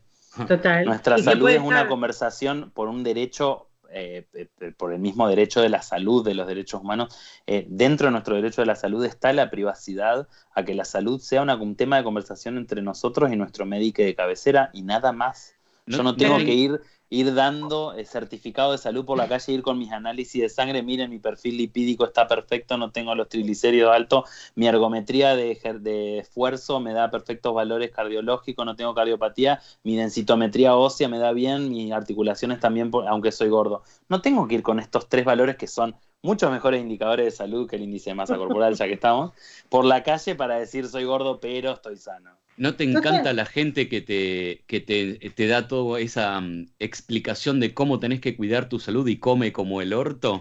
Vive Total. Como o en redes sociales, o en redes sociales que critican mi exposición o la de compañeras como la gorda insurrecta cuando le posteó la foto a Nati Jota, diciendo, bueno, pero que piensa en la salud. Ah, ¿vos qué sos? ¿Enfermero, nutricionista, médico? No, soy cajero de banco. Ah, claro. Mirá qué bueno que una persona así esté opinando aparte, de la salud. De la... Y aparte no le preguntes qué come o cómo se alimenta, no, porque es muy probable que coma como el orto. Sí, sí, yo por eso siempre, ahora cuando me mandan algún D M, que ya no me hacen porque saben cómo respondo, porque soy bien escorpiano, pero cuando me mandaban un D M yo le digo, escuchame, ¿querés que hablemos de mi salud? Necesito que me mandes un scan de tu perfil lipídico en sangre, una densitometría ósea y una ergometría de esfuerzo, y después Chapo. Las comparamos y vemos quién está bien de salud. Chapo, me encanta que tengas esas respuestas, es como, déjame de romper los huevos. Claro. Claro, es así, de- debería sí, de sí, ser. Sí. Acá dicen, ¿sí? Las etiquetas... Tengo un amigo que es muy flaquito y es gay y le, ah, vos sos idoso, seguro tenés SIDA, porque encima tremendo. Tenés, no H I V siquiera. Sí, es sí, el sí. Conocimiento total. Sí. No, no tengas una mancha en la piel, por Dios te lo pido, porque es no. Un sarcoma de saco. Sí, sí, sí, sí, sí. Claro, no. Es como que esa están gente a la que, del día. Esa gente bueno, que te diagnostica mirándote el cutis. Claro. Bueno, los estereotipos, bueno, el estereotipo de gordo con baja autoestima. El, el blanco de toda persona que quiere una, una relación manipulable. El be- bueno, yo odio particularmente, y lo vamos a decir, porque ya que existen los gordofóbicos, yo, yo tengo un mambo con el vegano que te dice que te va a cambiar la vida. Dejemos de romper los huevos, o sea, sí, vas, sí, sí. Vas a encont- no vas a tener más problemas de nada, no, podés llegar a tenerlos, no toda la gente está preparada. Aparte estás siendo vegano por las razones equivocadas si lo haces por eso. Obvio. O y sea, el veganismo o... tiene que ser una decisión política por sobre todas las cosas. Pero porque te la banques y porque sea una... Sí, de... pero política, o sea, tanto por... personal política, pero digo, sobre todo política. Si vas a ser vegano, decime que por favor lo haces porque los sistemas de extractivismo ganadero arruinan el mundo, pero no me digas que lo haces porque querés ir bien de vientre. O sea...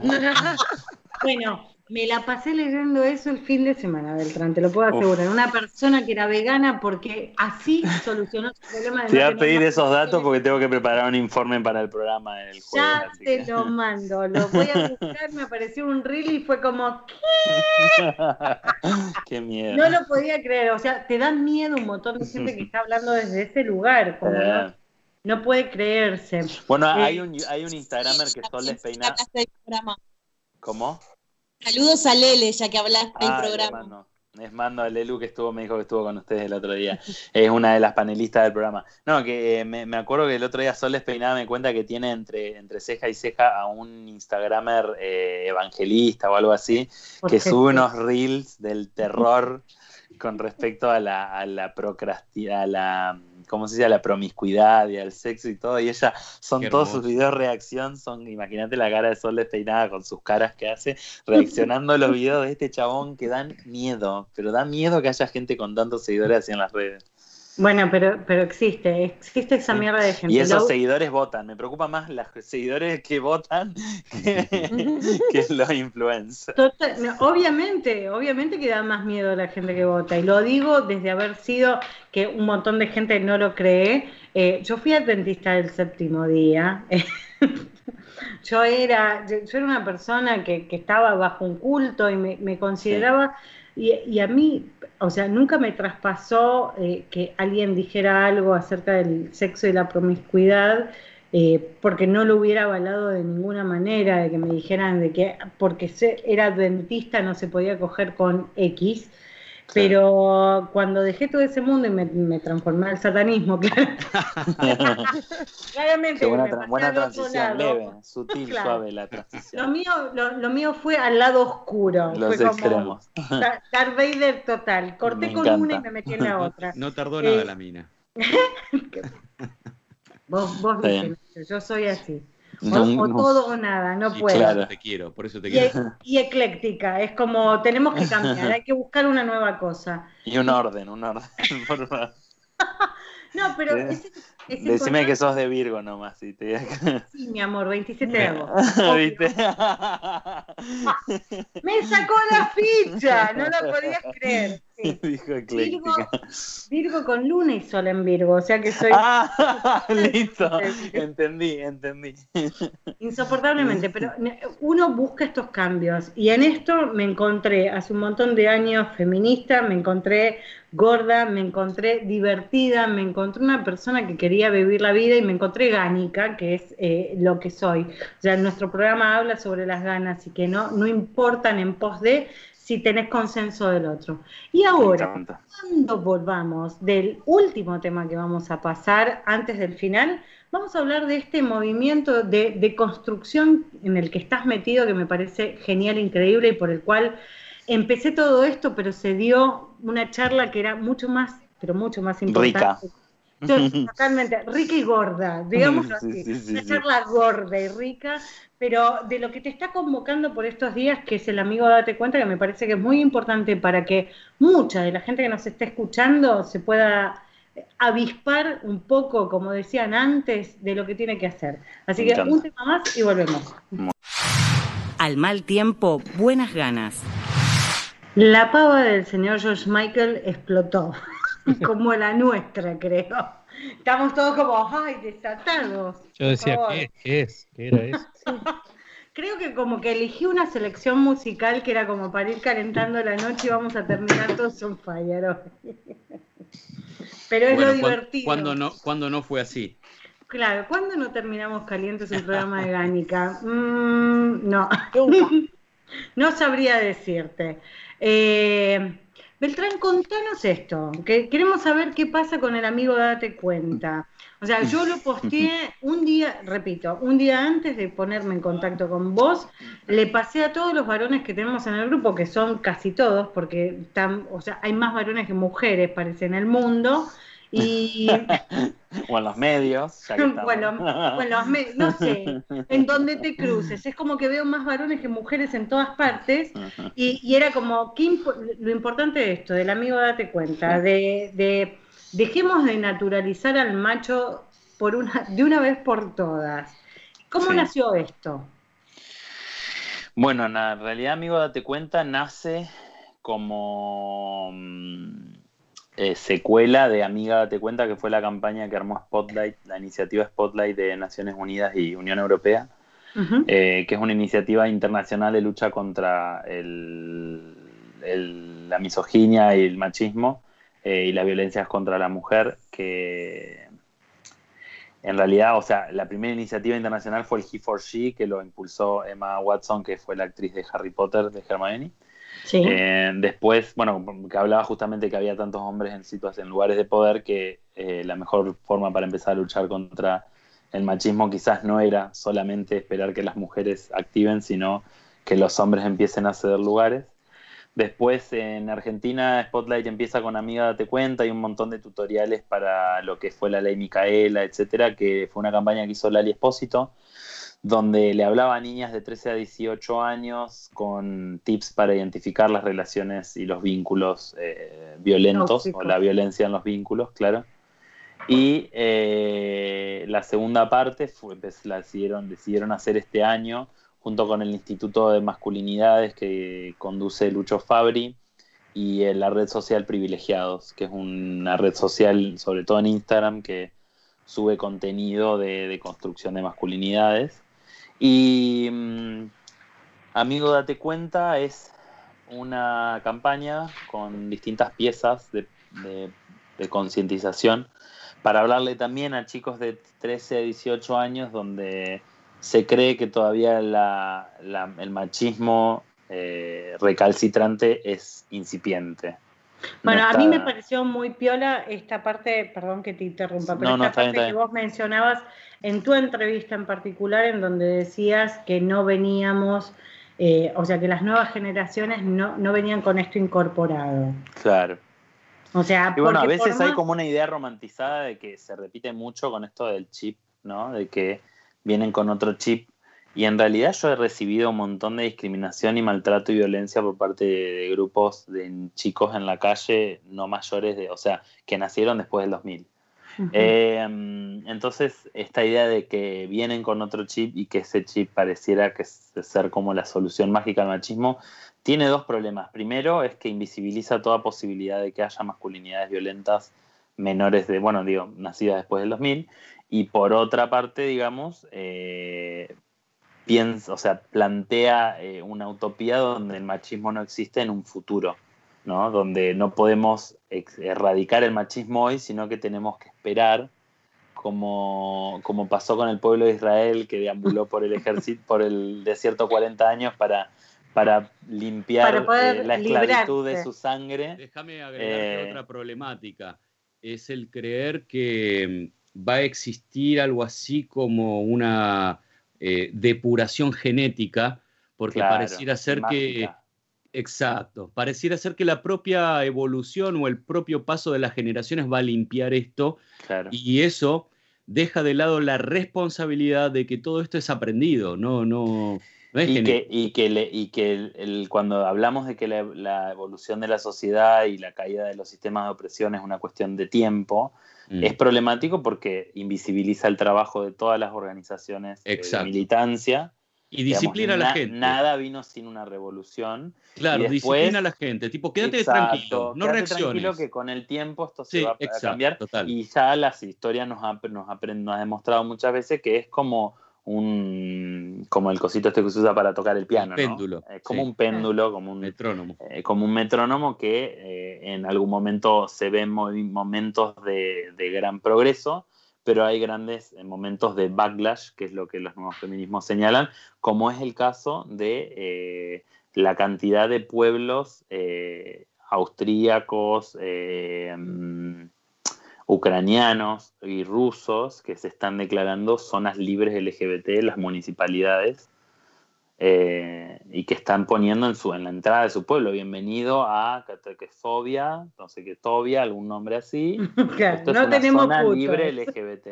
Sí, o no tenemos o no pensamos hacer absolutamente nada si te caga piñas una pandilla neonazi. Eh, entonces digo, esto de, de darle la culpa, la responsabilidad y todo al tiempo es problemático por un lado por ese, y por otro lado es también pensar de que solo dependemos de que las nuevas generaciones para que el machismo se depure. ¿Y qué hacemos con los tipos que hoy en día, digo, cada vez que muere una chica por un femicidio, un hombre se convierte en asesino? ¿Qué hacemos con esta generación? ¿Dejamos que se pierda y que se conviertan en asesinos y abusadores? ¿O hacemos algo, nos hacemos cargo y nos damos cuenta de que hay herramientas para erradicar el machismo cultural y hablarle a los chicos y también a los adultos de que esto es un problema cultural y que el piropo callejero del albañil tiene una línea recta y una genealogía encadenada con el femicidio? Totalmente, bueno, pero esto es algo que todavía les cuesta a muchos reconocer. Y no, y, creo... y aparte los, los varones defienden mucho sus micromachismos. Total. Defienden mucho estas violencias sutiles porque el piropo, como dijo Macri, a muchas mujeres les gusta. Bueno, pero digo, no, vos pensá en esto. Eh, ustedes están haciendo una campaña que tiene que ver, que moviliza mucho a través de las redes y que es para gente joven, como para poder alertarlos, pero ese pibe no solamente tiene un padre que es un boludo, sino que tiene un profesor que es un boludo, sino que tiene ah. el papá de otro compañero que es un boludo, tiene un sí, tío. O capaz que no son boludos, son eh, sanos hijos del patriarcado y el perfecto molde de lo que se les enseña a replicar. Cuando el abuelo o papá nos daba una palmada en la espalda porque llorábamos porque se nos cayó un helado, un chupetín al piso, y nos decía: no llores, hacete hombre. Claro. Este hombre en que te insertaban en el imaginario en el que estabas destinado a construirte y a, con, y a convertirte, jamás cabía la posibilidad de que este hombre sea eh, gay, de que este hombre llore, de que este hombre tenga una gestión sana de las emociones y no sea claro, a través de la violencia. O sea, que la sensibilidad no tiene nada que ver con... Pero... Exacto, y, es que la, y de que la masculinidad es, es, es como una heladería con un solo gusto. Bueno, hola, vaya que lo sabemos. Vaya que, vaya que nombramos al universo que, que, que es disidente a nuestra orden como vainilla. Exacto. O sea, todos los demás son como un gusto de mierda. No, pero, pero me parece que la deconstrucción es algo que tenemos que generar a cada paso. Yo, por ejemplo, sí. estoy escribiendo una serie de, cuan, de cuentos en donde hablo de Australopithecus, sobre mis uh-huh. compañeros y jefe de laburo, sí. pero realmente son personas, ni siquiera pienso en un Neandertal que no, fue no. evolucionar, sino que el Australopithecus lo único que hizo fue tener el pulgar oponible, nada sí. más. Bueno, esta es la clase de gente con la que yo laburo. Y es muy difícil a veces hacerlos dar cuenta, eh, por, pese a que tengas las ganas ese día de poder contarle, cuando vos le preguntás, ¿necesitas algo del supermercado? Y te dicen una putita paraguaya, porque me ha pasado, de sí.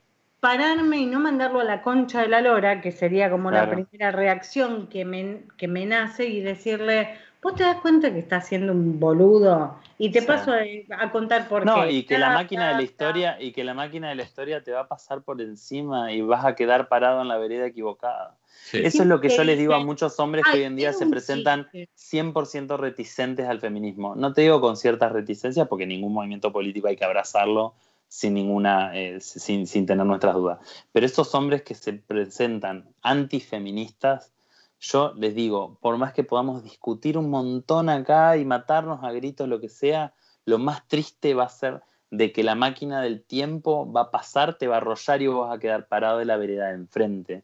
Bueno. Y ahí te vas a dar cuenta que vas a ser un ser triste y que vas a estar políticamente solo. Capaz que estás acompañado de un montón de machos, inclusive mujeres, que les gusta que seas un machista. Pero políticamente no te vas a ver representado en nada de la sociedad.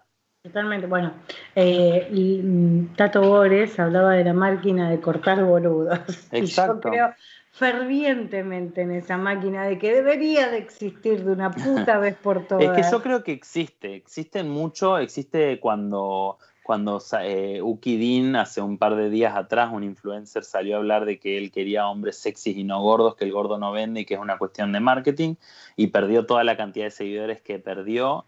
Y la marca perdió toda la cantidad de seguidores que perdió, y en ese mismo momento Rihanna estaba agotando stock de las prendas sí. que mostró con modelos gordos, gordos, no chabones con dos kilitos de más, gordos, gordos, estaba agotando stock de su, de su, de su catálogo online, eh, con una prenda que vos entrabas y no podías ver eh, la prenda cómo te queda en talle S, tenés que ver cómo te queda en talle equis ele y joderte, como nos pasó históricamente a los que a compramos todos. Ropa online en Dafiti, que todos los modelos son, digamos, llegan a esos pesos de vías antinaturales. Eh, y, y bueno, amigos de cuenta, en realidad es una gran invitación a poder visibilizar estas problemáticas habladas desde estos referentes, porque vos decís, el profesor es un boludo, papá es un boludo, la abuela es un boludo, ¿cómo hago yo como masculinidad en formación para encontrar un referente si son todos boludos? ¿No? Uh-huh. Y bueno, lo que hace Spotlight es decir, bueno, acá hay algunas muestras de que quizás no son hombres perfectos en base a los valores feministas, pero que van en vía de otra idea, eh, y nos pone a nosotros, pone una marica, un chico ambientalista, un jugador de fútbol que habla sobre deporte diverso, eh, un sociólogo eh, y un chico del, del trap que habla sobre violencia de género, a hablar sobre las formas que tenemos para darnos cuenta de cómo tenemos insertado el machismo en nuestra cabeza, y a Fito Mendón Capaz, que es el locutor, eh, conductor de Seguro La Habana en Futurock con Julia Mengolini, a locutar eh, cinco tutoriales que um, llevan a la teoría, muy lindos y animados y muy pedagógicos, porque viste que si no les explicás las cosas bien, ellos quieren todo servido en bandeja. Claro, eh, es lo que le pasa al centennial. Echémosle la culpa. No, es lo que le pasa generalmente también al varón, porque el centennial sabe googlear, pero el varón vos le decís micromachismo, ¿y qué es? Explícame. Explícame, porque uh-huh. el feminismo, porque, bueno, viste, hacen mucha marcha y prenden fuego a la casa y pintan la pared, pero no me explican nada. Y amor, si en la era de Google tenés que agarrar, prendés la compu, ponés google punto com y googleás micromachismo, mansplaining, privilegio. Y todo ese tipo de cositas las vas a ir aprendiendo. Como hicieron todas las... A las personas que nos insertamos en los activismos, nadie nos dio nada servido en bandeja. El machismo, una gran parte de lo que no se dan cuenta, es preguntar a mamá. Es así. Sí. ¿Por qué? Porque el machismo arranca con esto de yo no tengo tiempo para hacer estas cosas. Bueno, que pero puedo. Exacto. Y en esta construcción social donde la mujer es monopol- monopolio de lo sentimental y de lo emotivo... En oposición a esto, la construcción cultural del hombre es monopolio de la razón. El hombre siempre tiene la razón. Y cuando un varón discute con una mujer, tiende a tener estrategias opresivas, como hablar más fuerte o interrumpir, cuando la mujer está teniendo un punto de vista distinto al que él tiene.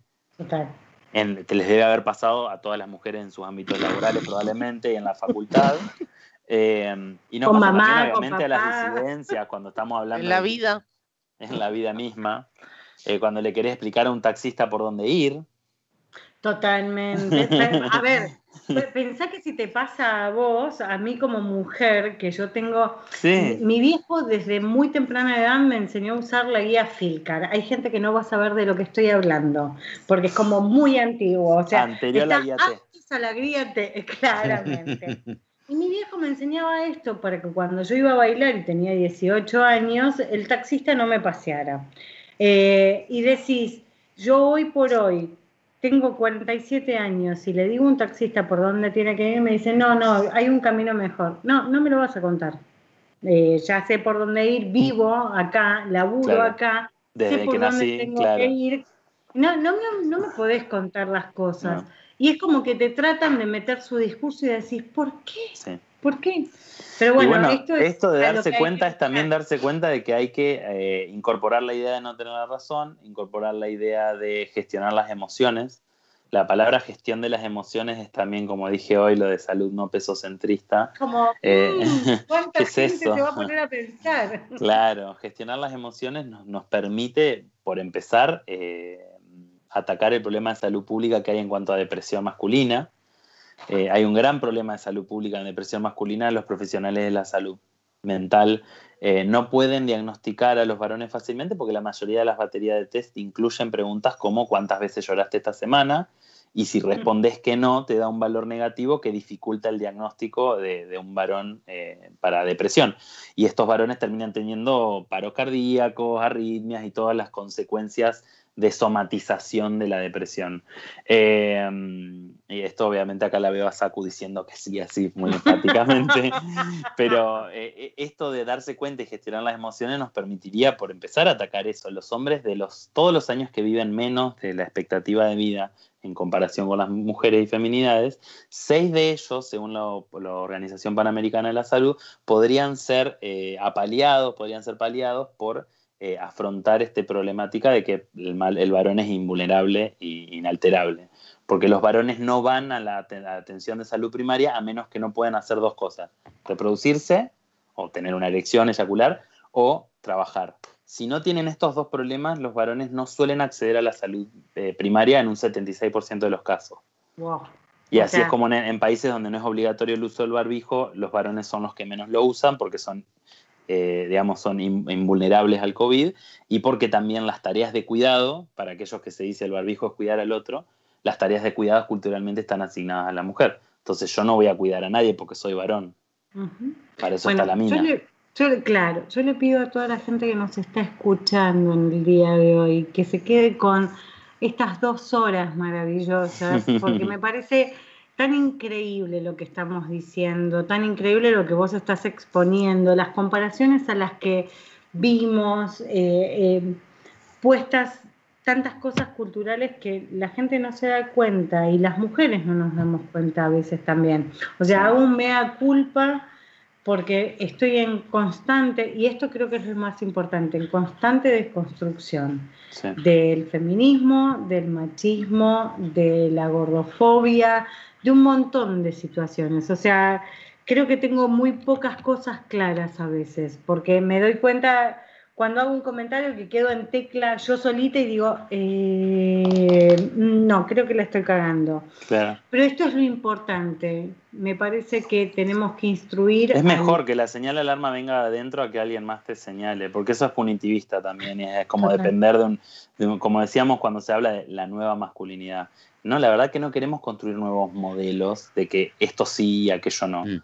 Sino de que todas las masculinidades tengan la posibilidad de repensarse. Y déjame compartir una última cosita, que es, cuando ejercemos estas violencias o estas discriminaciones, las personas que estamos en vías de construcción no siempre lo hacemos explícitamente, y no siempre lo hacemos voluntariamente, y, y a veces ni siquiera lo hacemos, ni siquiera involuntariamente, pero muchas veces somos cómplices y hacemos silencio cuando un compañero y un varón las está ejerciendo al lado nuestro, en un grupo de WhatsApp, o se lo está haciendo a su mujer enfrente de nosotros, y no intervenimos porque se nos enseñó que lo último que se rompe es el pacto entre los varones.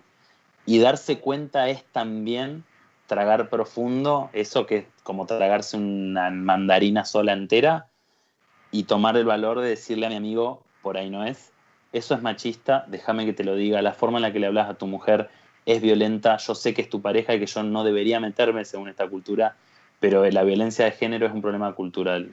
Eso que estás haciendo es machista, eso que estás haciendo es gordofóbico, ese chiste que compartiste en el WhatsApp no va, esas fotos de esa chica menor de edad no van, esas fotos que compartiste de esta chica sin su consenso, que te las pasó a vos en privacidad para mostrarte su cuerpo desnudo, no las compartas en este grupo porque ella te pidió que sean privadas. Eso no da. Entonces, romper con la complicidad también es darse cuenta. Total. O sea, nosotros hablamos... todo el tiempo dentro del B D S M de los consensos, que si no hay consenso es abuso, y creo que esto, o sea, no creo, esto aplica para la vida. Sí. Si no hay consenso es abuso en todo momento, y cuando a mí me comparten una foto en donde están hablando, un meme donde hablan sobre gordos, no tengo consenso, porque yo soy gorda. Y yo me asumo como gorda y no me lo banco. Entonces tengo que saltar. Y callarse sí. ya no es opción. O sea, esto es... Ni siquiera cuando no me pega a mí. Obvio. Ni siquiera cuando no me pega a mí. Callarse ya no es opción. Tenemos que ser todos activistas. Por eso creo que lo más importante, al margen de que toda la charla fue maravillosa con vos, es esto del activismo que vos en algún momento se te activó, eh, valga la redundancia, de decir... Basta ya, basta ya, yo no, no me puedo quedar callado, yo no me puedo bancar lo que, que lo que dicen los demás está bien, sino que tengo que ser voz por los que no me piden voz, pero tengo que ser voz por esto, porque yo lo creo. Y, y porque puedo, porque soy blanco y porque pude terminar una educación universitaria y porque ¿Mm? soy leído como un varón de cierta forma masculino y atractivo, y todos esos privilegios tienen que servirme a mí como una plataforma para darle voz a otras personas, correrme al costado y hablar por los que no pueden hablar y tratar de darle lugar a ellos y a ellas. Digamos, y, y eso cosa, lo tengo que asumir también, porque yo estoy, soy un cuerpo también plagado de privilegios, además de opresiones. Otra cosa Entonces, que está buena es que eh, pareciera ser, vista a veces me da la sensación de que el tratamiento en los medios, por ejemplo, es como unidimensional, como abordemos un problema a la vez. O sea, primero liquidemos tema eh, aborto. machismo, aborto, y después nos ocupamos de la gordofobia. Bueno, y, y es cuando... como dicen cuando negan el aborto, que dicen eh, primero resolvamos la salud, educación sexual para Exacto. después aprobar el aborto. Parece que la realidad es unidimensional, viste, que no podemos ocupar de una sola cosa a la vez. Lo bueno es que, es que no, es que nos podemos, podemos abordar todo en simultáneo. Parece magia negra. Interseccionalmente. Pero, pero es así, claro. Eh, eh, si somos respetuosos de, de, de, de la otredad, me parece que se resuelven de un saque muchos problemas en simultáneo, en principio eso, y de todas formas me parece que está bueno que sigan creciendo las diferentes y específicas militancias de cada eh, área, digamos, ¿no? Pero me parece que está bueno pensar que si podés, de, podés dejar de ser un forro integral. ¿No? Creo que me encanta eso que dijiste. O sea, Nacho, eso. Dejemos de ser forros integrales, todos. Sí, sí, sí. Todos, todas y todos. O empecemos a dejar de serlo, por lo menos. Claro. O es un buen comienzo. A, claro, sí. O empecemos a plantearnos. Y creo que el ejercicio que vamos a dejar hoy como, como lema es Si dijiste una frase y quedaste tecleando, es porque algo estás diciendo mal. Sí.